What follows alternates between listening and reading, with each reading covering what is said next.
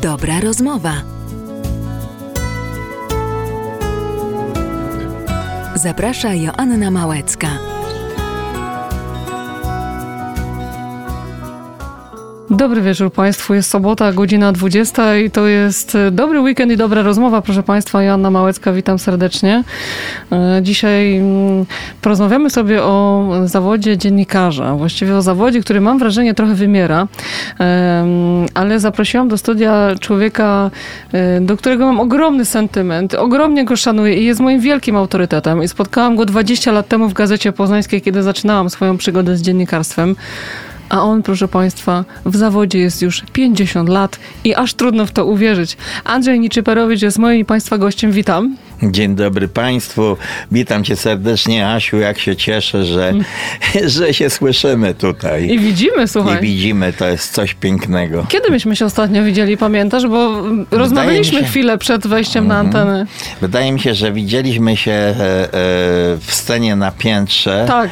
Jak jeszcze dyrektor Grząślewicz żył i nikt się nie spodziewał, że nastąpi ty, bo jesteś Mhm. przecież przyjaciółką e, tej sceny na Tak. piętrze i razem Elą no, zrobiliście bardzo dużo dla, dla całej tej placówki kulturalnej i to było coś cudownego. Strasznie mi, strasznie mi żal, że nie ma już tego dyrektora Mi też, chociaż ja wciąż cudownego. nie wierzę, że go nie ma. Nie wiem, może To jest to aż jest... niemożliwe, naprawdę, No że to jest, no, mówię jak e, są ludzie, którzy nie odchodzą, którzy pozostają w takiej wiecznej pamięci Tak. i, i on, tak jest, ten Romuald zostaje w takiej wiecznej pamięci.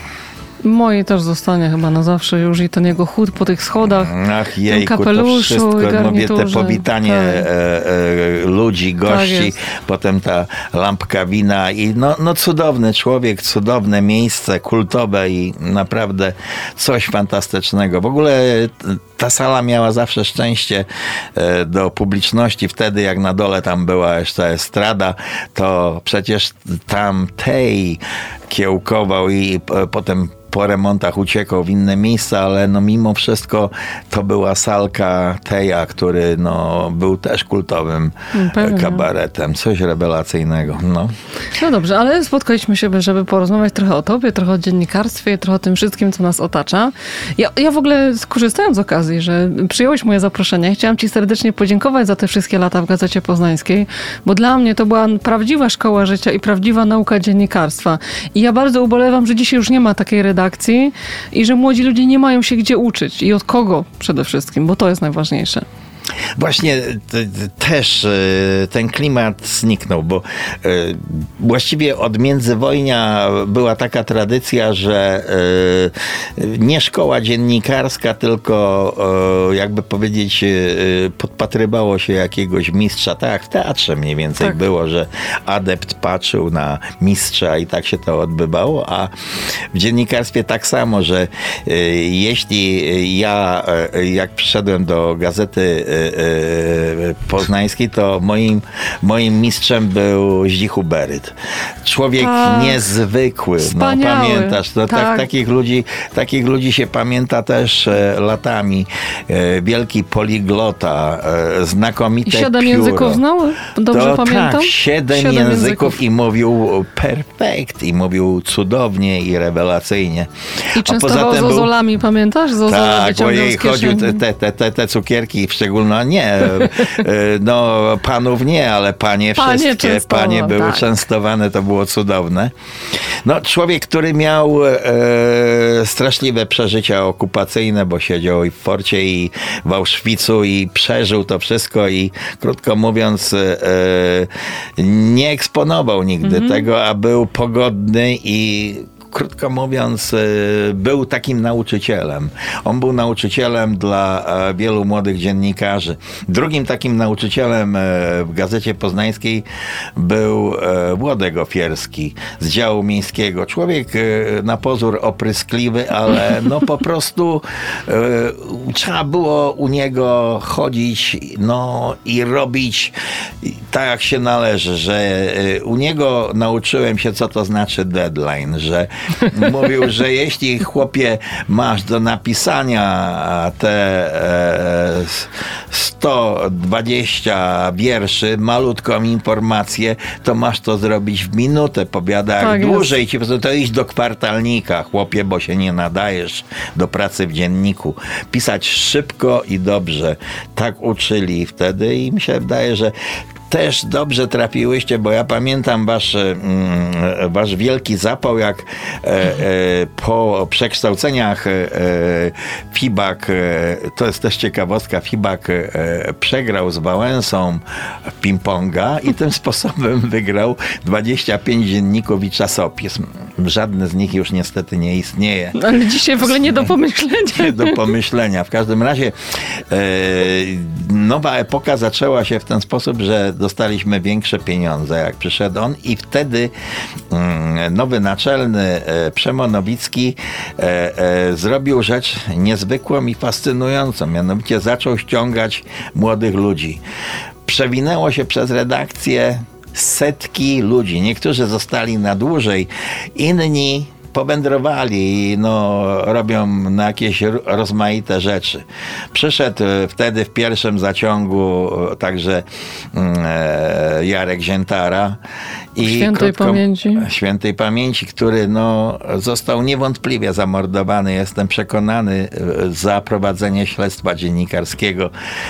Ach, krótko mówiąc, nie chcę wchodzić w szczegóły. Jest rzecz e, dobrze opisana mm, e, w książkach e, autorów, także pochodzących z Gazety Poznańskiej, także Krzysztofa Kaźmierczaka i, i Cieśli. Także mm, kto zechce przeczytać tę straszną historię, to mm, przeczyta. Natomiast mówię, że strasznie dużo młodych ludzi było. Oni przychodzili cały czas, zostawali, zapałem płaciło się niewiele. Muszę powiedzieć, że to wszystkie były te pieniądze, jakby powiedzieć, nieduże, ale no, ludzie robili to, ja nie wiem, z powołania, tak bym to pasji nazwał. jakiejś I takiej to chyba, Dokładnie nie? tak, że to było coś fantastycznego i Pamiętam, jak później przychodzili coraz to nowi, coraz fajniejsi ludzie i pamiętam, jak e, była Kaśka, a potem jak ty się zjawiłaś i jak zostałyście takimi przyjaciółkami, które no, robiły najpierw jakieś wspólne projekty i wspólne pisanie i potem no, rewelacyjne rzeczy. No, po prostu, że się pisało i były to wszelkiego rodzaju, jakby tu powiedzieć, e, gatunki dziennikarskie, które się wtedy uprawiało, bo ja muszę powiedzieć, że teraz jest, jakby tu powiedzieć, bigos. A wtedy był Bigos. jakiś, tak, wtedy był jakiś porządek, bo było wiadomo, że jeśli jest informacja, to ona jest bez komentarza i że e, no, stara się autor być obiektywny, o ile to jest Możliwe. możliwe. Natomiast cała reszta to e, były rzeczy publicystyczne i te, ta publicystyka była naprawdę rewelacyjna. Także przecież były rewelacyjne e, wywiady, były e, felietony, były reportaże, no były prawdziwe perełki, e, no, że tę gazetę się no, czytało. Ja powiem coś takiego, bo o tym mało kto już pamięta, że ta gazeta, która e, poznańska, o której mówimy, e, miała dwa magazyny. Jeden był magazynem piątkowym i mówiono o nim, że ponieważ ma dodatek telewizyjny, to ma e, ten nakład 500 tysięczny. Natomiast sobotnie wydanie, które kiedyś założyłem jako szóste wydanie, miało nakład mniejszy, 180 tysięcy.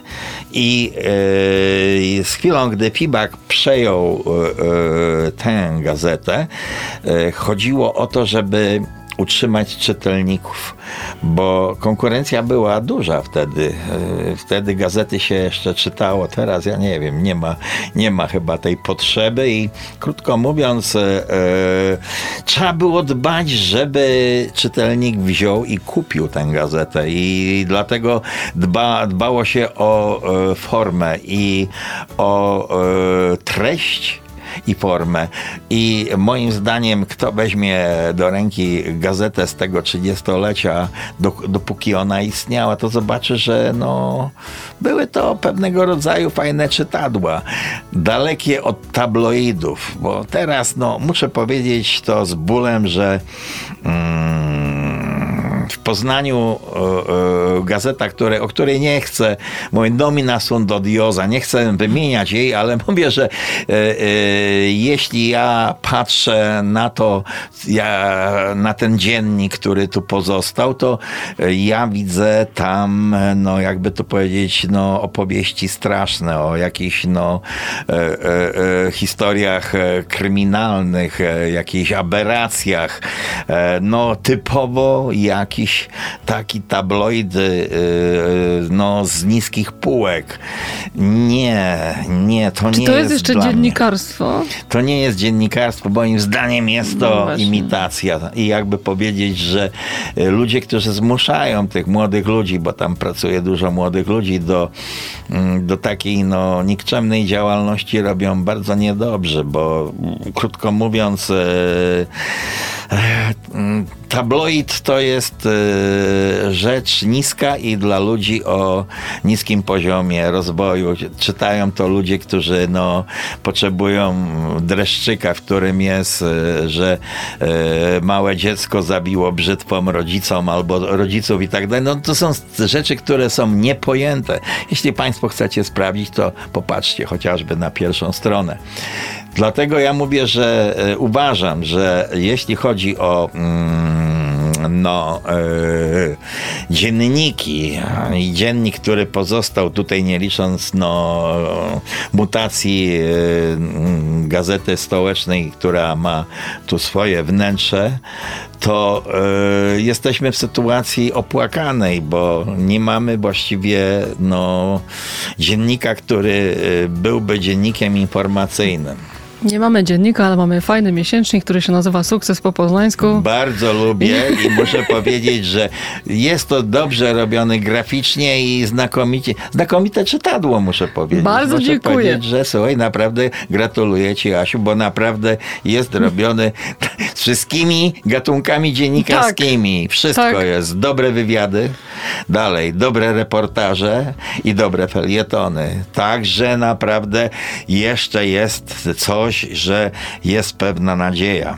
Ale zauważmy jeszcze, powiem tak, bo to nie tylko dziennikarstwo to, które e, wychodzi spod prasy drukarskiej, ale e, no, zauważam, że no, bieda jest także e, w dziennikarstwie radiowym i w dziennikarstwie telewizyjnym. A najgorzej chyba jest w internecie, bo w internecie to nazwijmy, bigos. że to już jest chuligaństwo, inaczej tego nie nazwę, bo no, y, każdy z nich, inspek jest dziennikarzem, ale to co robi to jest przerażające. Ja powiem tak, e, jeśli ja e, e, dzisiaj słucham obojętnie jadąc samochodem i przejeżdżam po stacjach i słyszę fatalną dykcję. Takie jest, dziewczyny mają taką fatalną historię, że one tak pi, pi, pi, pi, pi, pi, pi, pi, pi, takie modulacje, prawda?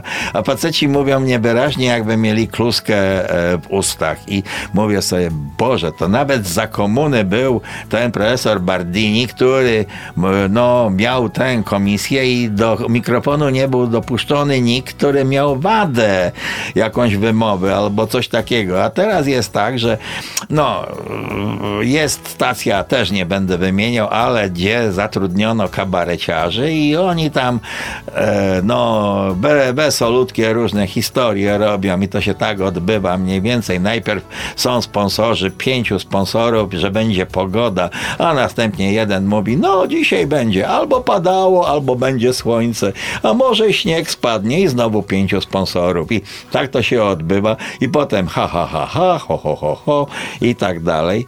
Ale no, krótko mówiąc, y, w tym, e, e, w tej rozgłośni jest człowiek, który przez 25 lat prowadzi rewelacyjny felieton.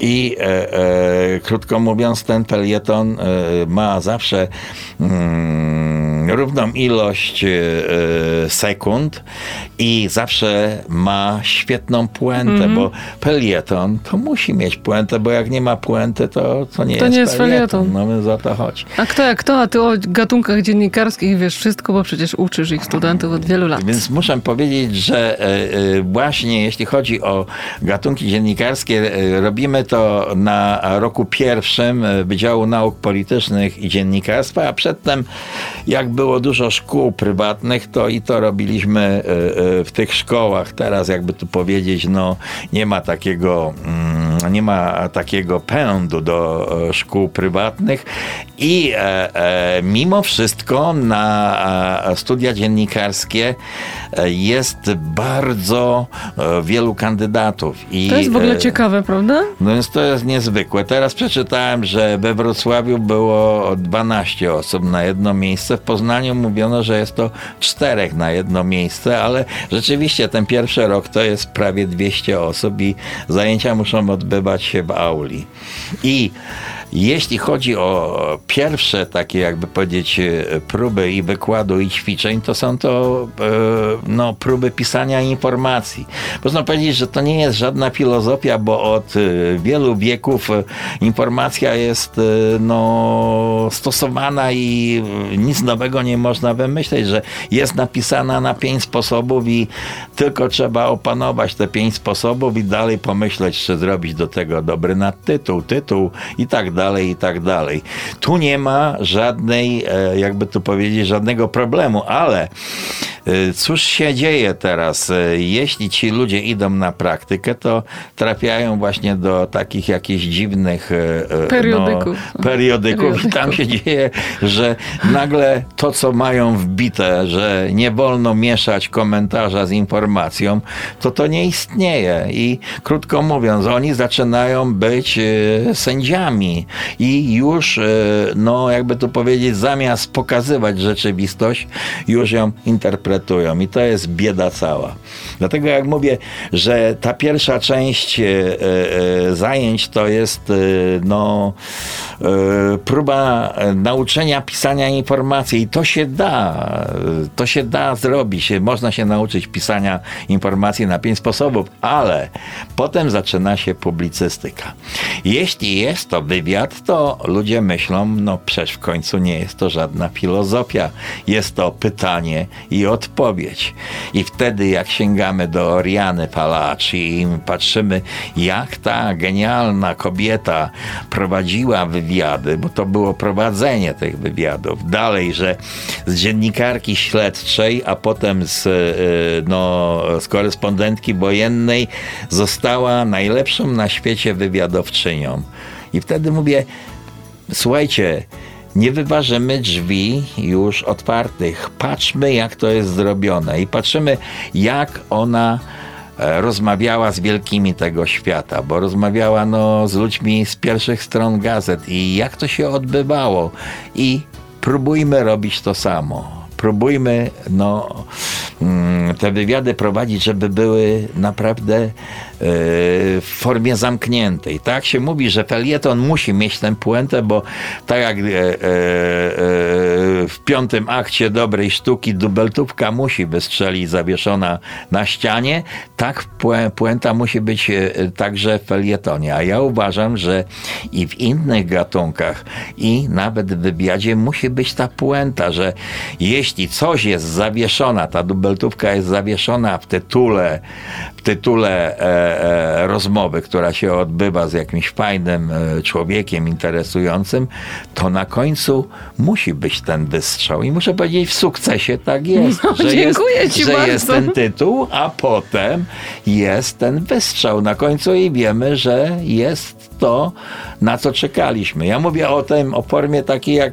e, o wywiadzie, a teraz chciałbym powiedzieć o najtrudniejszej formie, No to jest reportaż i tutaj ja I bym powiedział coraz, tak, coraz że, że reportaż, e, no ja nie wierzę, że ktoś nauczy pisania reportażu, że e, po prostu to się ma albo się nie ma i jeśli ktoś potrafi to robić, to już jest właściwie mm, gatunek w stronę literatury i tutaj no o wielkich reportażach byśmy mogli mówić wiele, ale no jest to rzecz bardzo osobista i ten reportaż jest no też no e, jakby powiedzieć gatunkiem mm, bardzo trudnym. Natomiast wracając do felietonu, bo to jest zabawka dyletantów, jakby tu powiedzieć, bo zawsze jest jakiś świetny, świetny y, y, tytuł i jest na końcu puenta i to jest rzecz naprawdę bardzo rewelacyjna.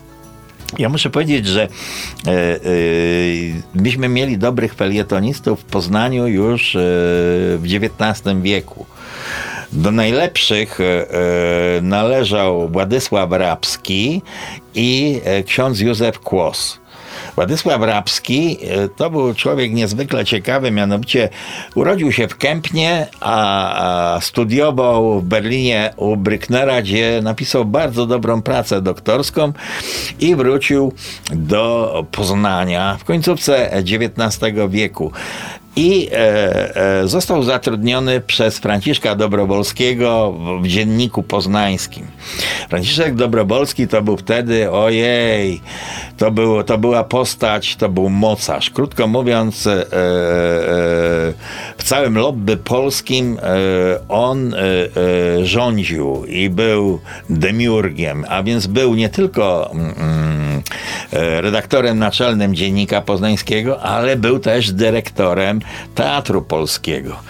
Zatrudniwszy e, e, Władysława Rabskiego, no, zrobił rzecz bardzo dobrą, bo on miał znakomite pióro i pisał doskonałe felietony i wszystko było w porządku, dopóki nie zapragnął zostać e, dramatopisarzem. I napisał dramat, muszę powiedzieć, czytałem go, niezwyciężony. I to był, no, to była tragedia. To, to był naprawdę niewypał. I Franciszek Dobrowolski, no, jak dobry dyrektor, wziął i odrzucił Rabskiemu e, e, ten dramat. E, e, Na ten czas on wkurzył się niebotycznie, rzucił robotę w Dzienniku Poznańskim i udało się mu założyć e, mm, tygodnik Przegląd Poznański, gdzie właściwie wypełniał od pierwszej do ostatniej strony. e, Bardzo był autorski tygodnik ogóle, Tak. I krótko mówiąc, między innymi prowadził też felieton, który podpisywał Sulla.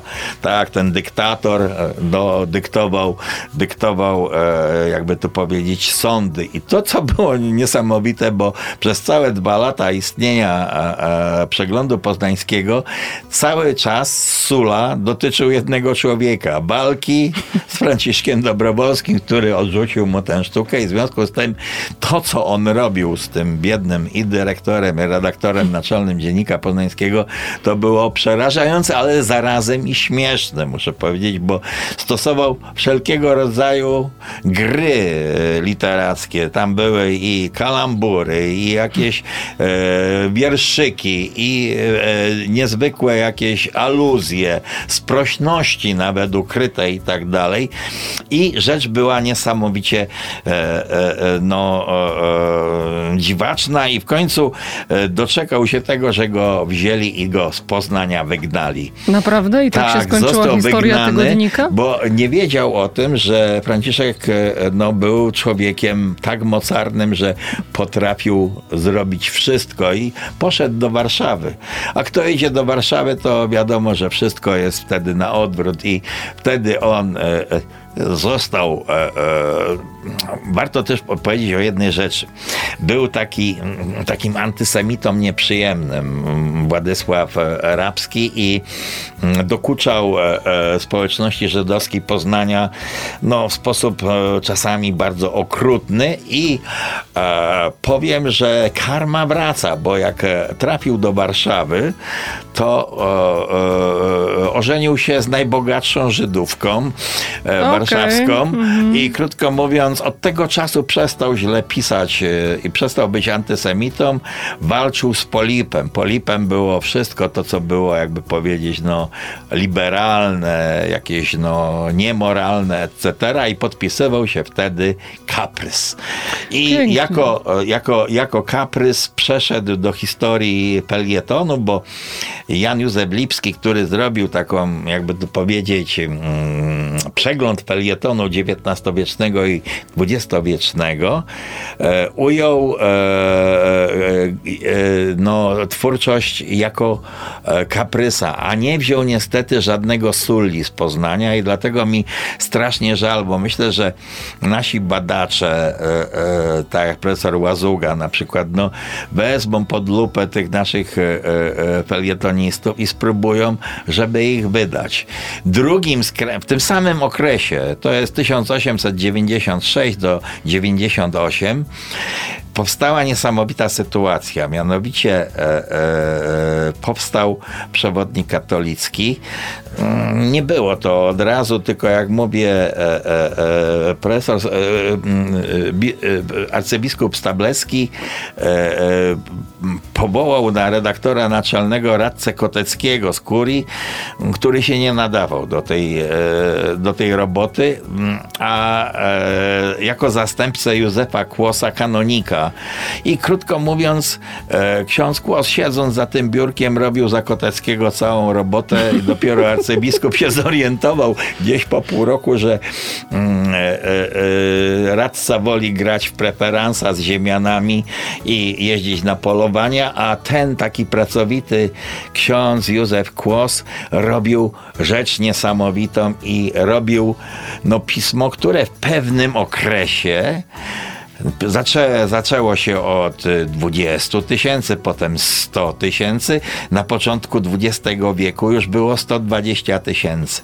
Ale chciałbym powiedzieć także o felietonie, które, który Józef Kłos e, e, zaczął e, od numeru 16 i podpisywał go Janek Obleci Świat. Pięknie. Ten Janek Obleci Świat Powstało tych felietonów z przerwą na pierwszą wojnę światową, a potem, e, e, no muszę powiedzieć, że e, był prześladowany ksiądz Józef Kłos i siedział w twierdzy nawet niemieckiej, ale po zdobyciu niepodległości przewodnik znowu ruszył i Janek Obleci Świat pojawił się znowu na łamach. I właściwie aż do, do prawie że do II wojny światowej ten felieton się ukazywał. To jest no ewenement, jeśli chodzi o e, długość ukazywania się e, e, felietonu, mianowicie od XIX wieku, potem do I wojny światowej z przerwą na I wojnę światową i po, po aż do II wojny światowej ten e, e, Janek Obleci Świat był najchętniej czytany co się stało w międzywojniu, doprowadził e, e, e, ksiądz Kłos przez swoje dobre działanie i przez działanie drukarni świętego Wojciecha, że ten ten tygodnik miał milionowy nakład. Niebywałe. To jest coś niesamowitego, tak bo jeśli się mówi, że e, e, wiadomości literackie, które no, rzeczywiście trafiały wtedy do elity e, intelektualnej, no miały 10 tysięcy sprzedaży, a tutaj milion, milion, sprzedaży. To jest coś niesamowitego. Mhm. Także e, e, przyjemnie mi o tym mówić, bo e, jesteśmy tu w Radiu Emaus na zapleczu drukarni świętego Wojciecha, gdzie... I przewodnik do dzisiaj jest na rynku. I przewodnik jest na rynku. I muszę powiedzieć, że e, e, tak jak e, ja muszę powiedzieć, prawie wszystkie felietony Janka Obleci Świata przeczytałem, bo e, e, one tworzyły, czytając e, w takim ciągu, jakby tu powiedzieć jeden po drugim, no układał się cały zamysł autora, bo ksiądz Kłos przez stworzenie tego fikcyjnego Janka, który no, walczył z przybarami ludzkimi, ale nie sposób sposób jakiś potwornie dydaktyczny, tylko taki, jakby powiedzieć, no, mm, no taki, że poklepał, ale po tyłku też potrafił dać i krótko mówiąc, e, e, no pokazywał, że należy prowadzić e, życie porządne, że nie należy nadużywać alkoholu, że należy być oszczędnym. To było, muszę powiedzieć, zarówno Rabski wspomniany i ksiądz Kłos nawoływali do już na, w końcówce XIX wieku do tych, jakby powiedzieć, cudownych takich zalet, o których później poznaniacy no, byli rozpoznawani w całym kraju, że oni byli no, po prostu porządni. Porządni. Że, że, że dobrze pracowali i że no, należało po prostu robić rzecz do końca i dobrze. I dlatego takie, mówię, trochę się rozgadałem o tym Janku Obleci Świacie, bo e, e, e, Później już nie pojawił się nigdzie taki długotrwały felieton i tak długo to nie trwało.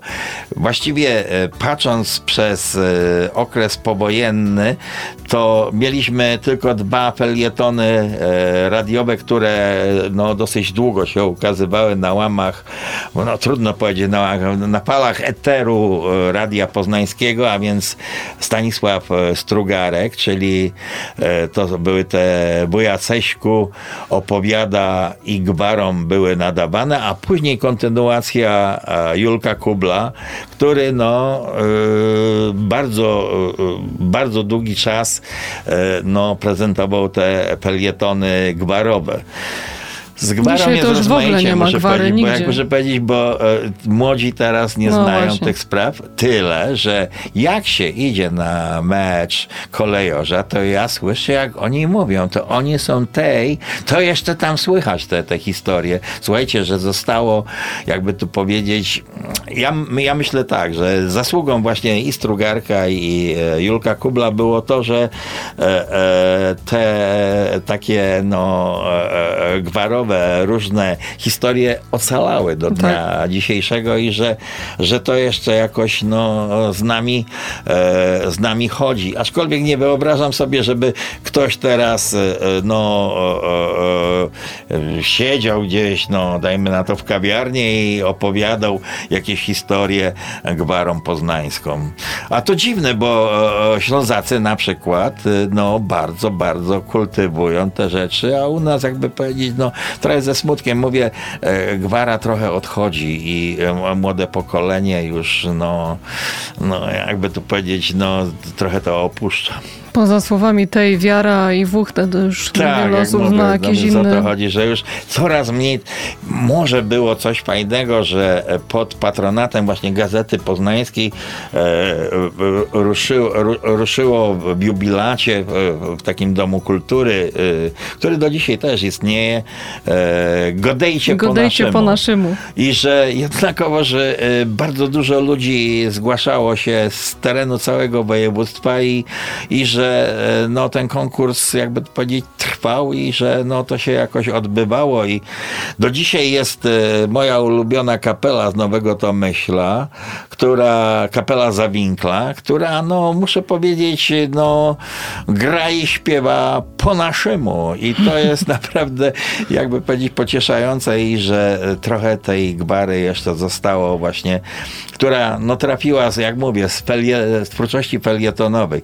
Rozgadałem Dowiedziałem się o tych felietonach, dlatego że e, e, felietony są e, najczęściej formą, która jest pilnie czytana, jak mówię, dlatego uważam, że taki sukces odniósł ksiądz Kłos jako ten Janek obleci mm -hmm. świat czy tak samo Rabski może, dlatego, że był bezczelny, że był, no, że no, jak się uwziął na tego swojego prześladowcę Franciszka Dobrowolskiego, to ludzie z przyjemnością czytali, co z nim robi tak dalej.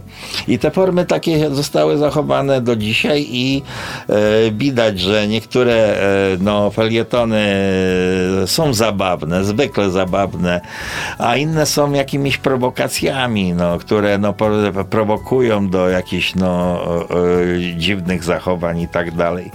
Także Strasznie się cieszę, że e, u ciebie w twoim, że znowu wracam do sukcesu, bo to sukces jest.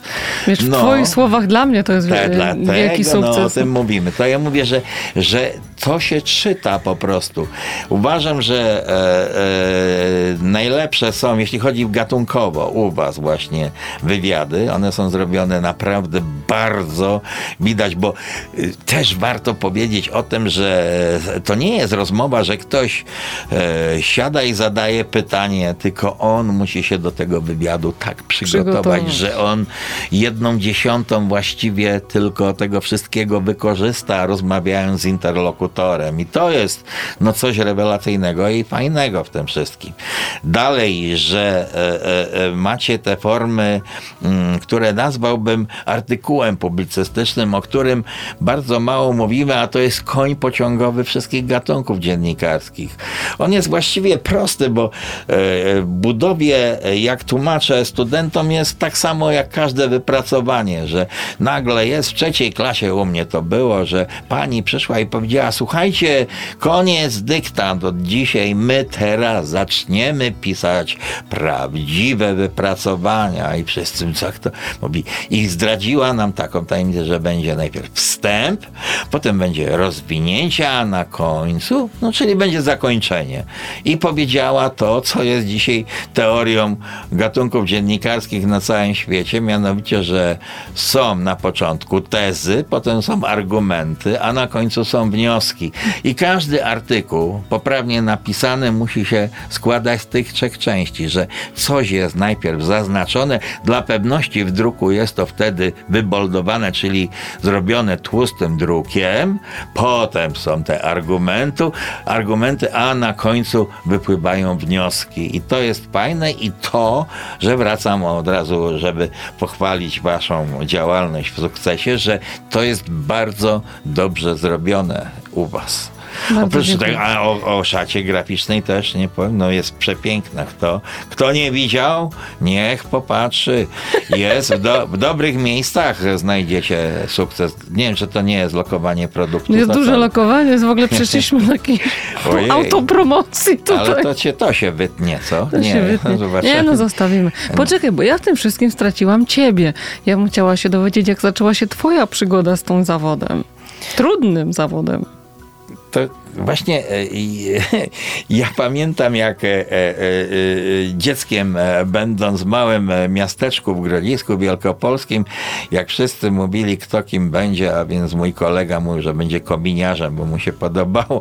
Drugi mówił, że będzie lekarzem, a ja mówiłem z całą powagą, że będę dziennikarzem, a moja mama mówiła, oj chłopczyku, co ty Zła mówisz, to trzeba znać języki, to trzeba być zdolnym. Ja tam specjalnie no, zdolny nie byłem może i chociaż polonistycznie jakoś sobie dawałem, natomiast byłem strasznym matołem e, matematycznym i może dlatego e, w kierunku tego dziennikarstwa a, no, powędrowałem, bo no, byłem rzeczywiście osiołkiem i u nas w rodzinie wszyscy są osiołkami matematycznymi i e, e, dlatego takim wielkim sukcesem dla mnie, także teraz o swoim sukcesie powiem, jak zadzwoniła moja wnuczka, która jest w drugiej licealnej i powiedziała, dziadku, dostałam szóstkę z matematyki ze sprawdzianu. I ja mówię, nie, wreszcie pierwsza taka, która poszła w tym kierunku, więc może ona nie pójdzie w kierunku o, o, dziennikarskim, bo e, żartując trochę powiem, że no, e, ci, którzy nie mają zdolności e, matematycznych, e, no to muszą zająć się czymś innym i no, no, muszą pisać, mówić, pokazywać się w telewizji i może w ten sposób powstaje dziennikarz. Śmieję się trochę. Ja zacząłem e, na studiach pisać i e, powiem, że e, robiłem to z chęci zysku, bo aż to głupio powiedzieć, ale dostałem się po trzech próbnych felietonach do tygodnika studenckiego Politechnik, który wychodził w Warszawie i e, dystrybucję miał na całą Polskę. I e, Dobrze płacili? mając co tydzień, mając co tydzień felieton, zarabiałem około 600 zł. To na owe czasy to były no, duże pieniądze i to bardzo mocno pomagało, bo Akademii kosztował wtedy 180 zł, stołówka gdzieś około 300, także był to spory zastrzyk i muszę powiedzieć, że e, nie dość, że sprawiało mi to przyjemność, że pisałem te felietoniki, krótko mówiąc, a drugie, że jednak co miesiąc były jakieś pieniążki. I tak sobie pomyślałem, że jak tak dobrze idzie, to może będę się ja starał i e, no, spróbuję później pracować e, no, w jakichś gazetach profesjonalnych. Wtedy e, e, w latach 70. e, nie było jeszcze klasycznego dziennikarstwa, bo takie dziennikarstwo właściwie było tylko na Uniwersytecie Warszawskim i były to studia podyplomowe. W związku z tym e, w wszystkich e, e, no, radach okręgowych ZSP powstawały kluby dziennikarzy studenckich i w tych klubach dziennikarzy studenckich pracowali ludzie z różnych uczelni. I byli z Politechniki, z, z, z Akademii Ekonomicznej Ówczesnej i z medycyny. I e, wydawaliśmy na przykład w Poznaniu e, pismo całkowicie społecznie i z wielkim trudem spojrzenia, w którym no po prostu drukowaliśmy e, no, e, gatunkowo, jak się teraz po latach patrzy, bardzo skomplikowane i fajne rzeczy. Wtedy e, wielkim kłopotem była cenzura, bo e, właściwie wtedy, e, jak się zanosiło teksty do cenzora, to ocalało mniej więcej 10%. Mało. Reszta wędrowała w niebyt. Także no, były to sprawy, no, jakby powiedzieć, paskudne i niedobre. Chciałbym opowiedzieć o takiej rzeczy, która jednak też wróciła jak karma, bo e, e, w 72 roku w Politechniku e, opublikowałem, e, chciałem opublikować może e, humoreskę Minuta Ciszy.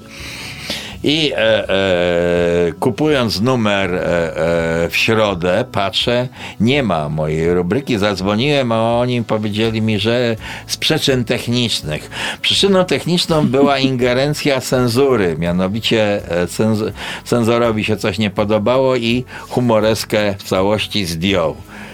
Ale zdarzyła się rzecz niesamowita. Z, z Krakowa do Szwecji uciekł z kompletem materiałów cenzor Strzyżewski, Tomasz Strzyżewski, który wywiózł nie dość, że wszystkie instrukcje obowiązujące cenzorów w całej Polsce, ale także przykłady jakichś najbardziej jadowitych materiałów, które zostały zdjęte.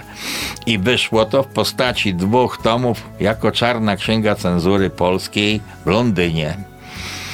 Niesamowita historia, byłem dumny, bo minuta ciszy pojawiła się tam w drugim tomie jako szczególnie niebezpieczna jednostka.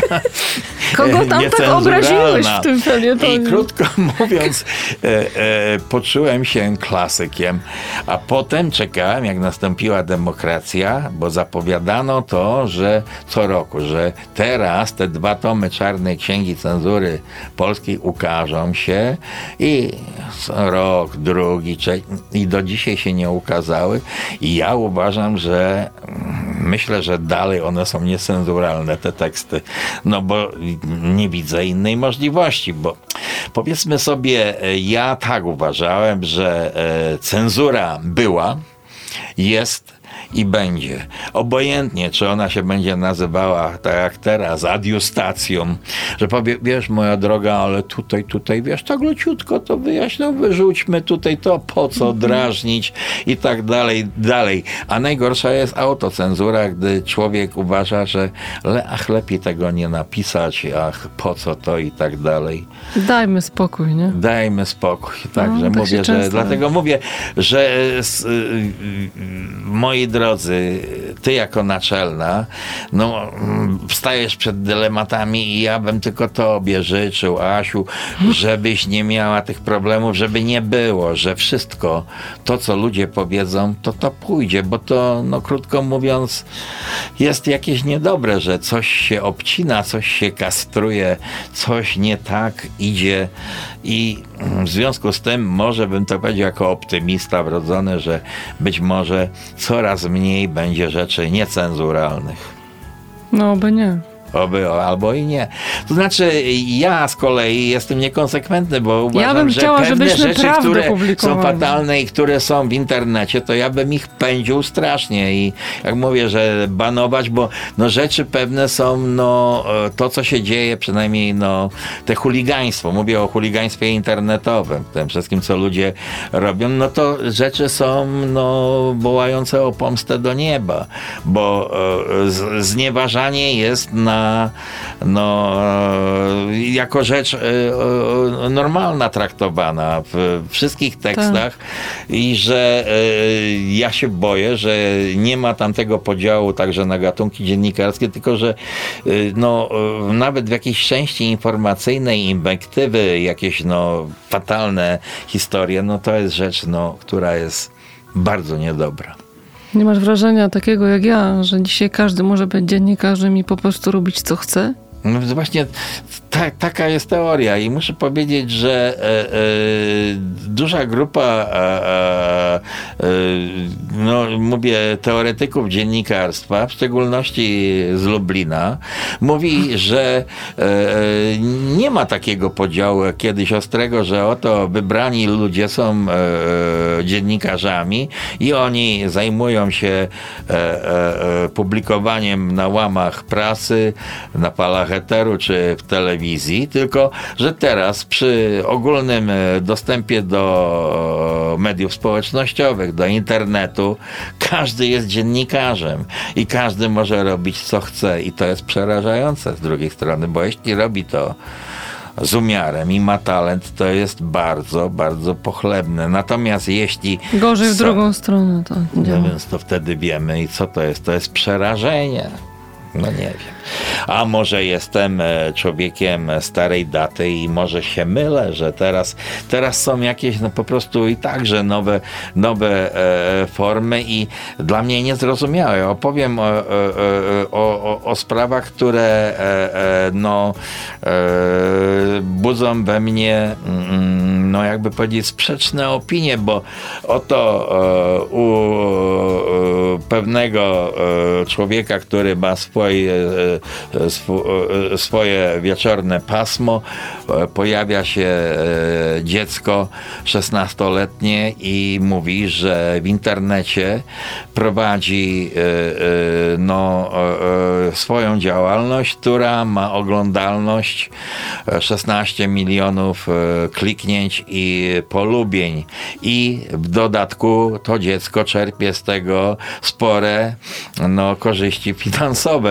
To e, w tym momencie jestem trochę przerażony, bo e, pokazany fragment, co to dziecko robi, no jakby tu powiedzieć, no powiem, że robi wielkie, wielkie nic, ale przy aprobacie no wielu milionów ludzi. No i dlatego, jak to powtórzyłem w rodzinie, to oni powiedzieli, ach, jak dziadek mówisz. Słuchajcie, to są sprawy, mówią, że trzeba po prostu rozumieć. Teraz jest nowy układ, to się inaczej robi w nowych mediach. To już nie ma tego podziału, że tutaj jest felieton, tutaj jest reportaż, tutaj tylko powiada, to jest to, co ludzie pod, no, no, klikną i powiedzą, że to jest fajne. No, może i tak to się ma odbywać. Jak sądzisz, teraz ciebie spytam. Tak uważasz, że to idziemy w tym kierunku do ogólnej, jakby powiedzieć, no, ogólnego przemieszania, czyli do grochu z kapustą, że to wszystko będzie tak jakoś kotłowało się i że tu będzie mem, tu będzie jakiś e, rysuneczek, tu żart prymitywny albo po prostu zwyczajna nieprzyzwoitość. Dla mnie to dzisiaj jest wszystko byle jakie. Po Byle prostu. jak.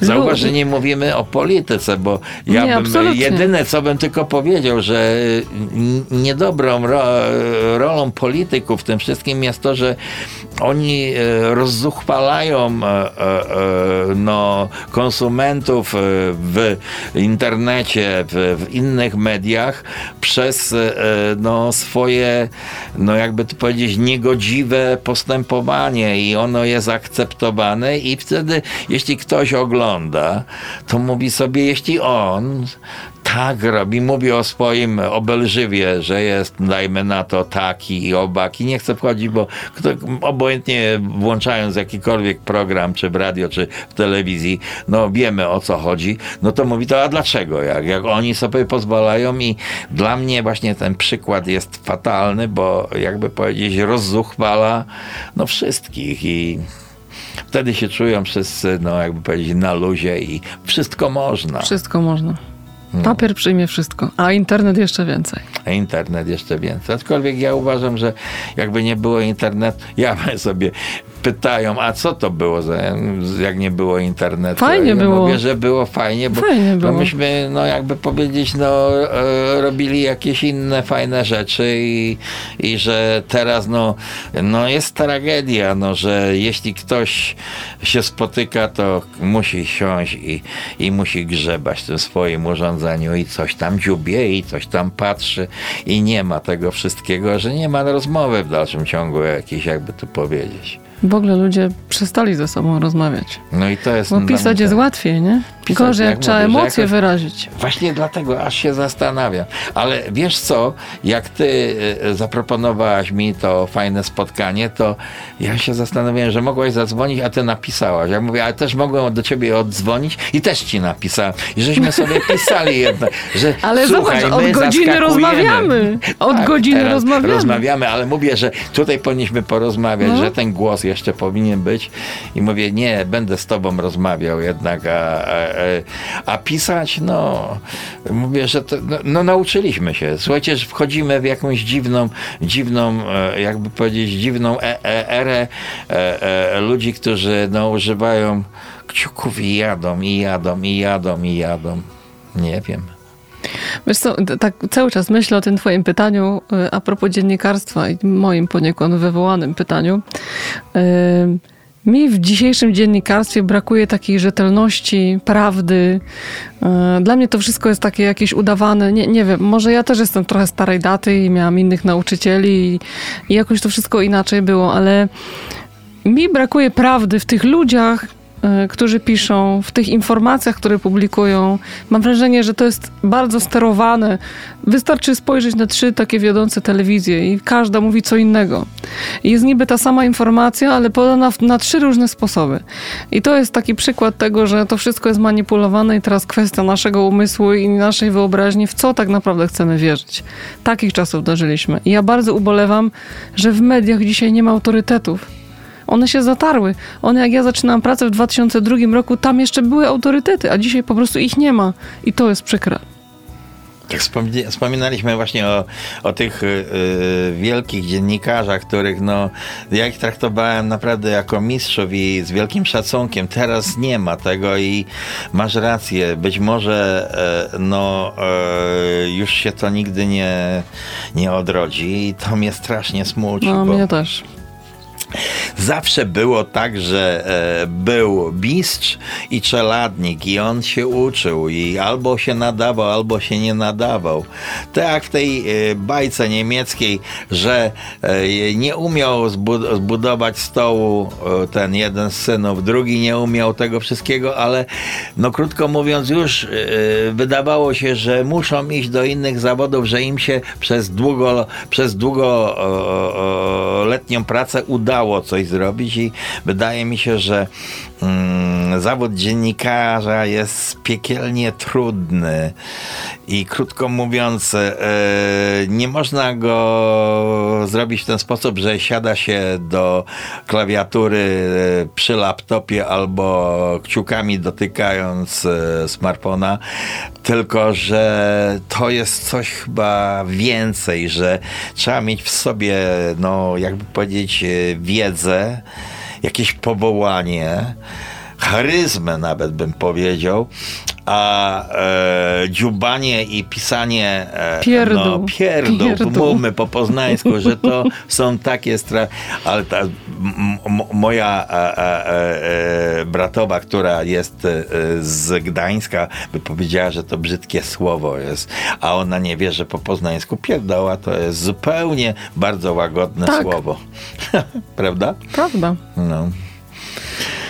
Musimy Szkoda, powoli tak- kończyć niestety no, ale nasze mówię, spotkanie. szkoda, że takie Szkoda. jakieś smutne, smutne mamy Nie, to jest te- bardzo dobra rozmowa, słuchaj, bo Mówisz, ale że, że mówimy o tym, bo e, e, wiesz, ja e, e, tego nikt nie zrozumie, kto nie siedział tylu godzin, że rano się przychodzi do redakcji i że siedzi się tam nie patrząc na to, że może są jakieś posiłki albo tego, że dalej siedzi się, że jest noc i w nocy wraca się do domu i potem znowu się przychodzi od rana i, i że się chce to robić. I to przynajmniej to mi się wydawało, że to było etosem tego dziennikarstwa, no, w którym ja wyrosłem i w którym ja też ty wyrosłam. bardzo dobrze się czułaś i chyba dalej to robisz.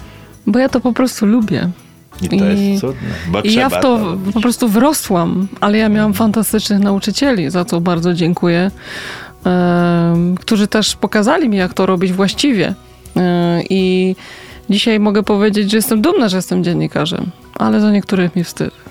Super. Bo masz to naprawdę. samo, co? Naprawdę, powiedziałaś to ładnie, jak mówimy, że musi być ta dubeltówka, to jest to dobra puenta, także mówię, słuchajcie, to może jest to optymistyczne, bo ja w pewnym momencie zacząłem się już martwić, a tu nagle z optymizmem jeszcze popatrzymy na noc dzisiejszą i na wstający nowy dzień. Tak, pięknie słońce świeciło dzisiaj, prawda? Cudownie było, było naprawdę pięknie i rewelacyjnie. Andrzej Niczyparowicz, proszę Państwa, był moim i Państwa gościem. Dziękuję Ci, że przyszedłeś dzisiaj do mnie. Dziękuję Ci, Asiu, bardzo, bo było bardzo przyjemnie i fajnie w tym fajnym radiu Emaus. Ja również dziękuję, proszę Państwa, i nieważne, czy Państwo są dziennikarzami albo czy zamierzają zostać, szukajcie swoich autorytetów, bo to jest ważne w życiu, żeby mieć się od kogo uczyć w każdej branży, w każdym zawodzie i też w życiu. Dziękuję Państwu za dziś i do usłyszenia za dwa tygodnie. Dobrego wieczoru. Dobra rozmowa.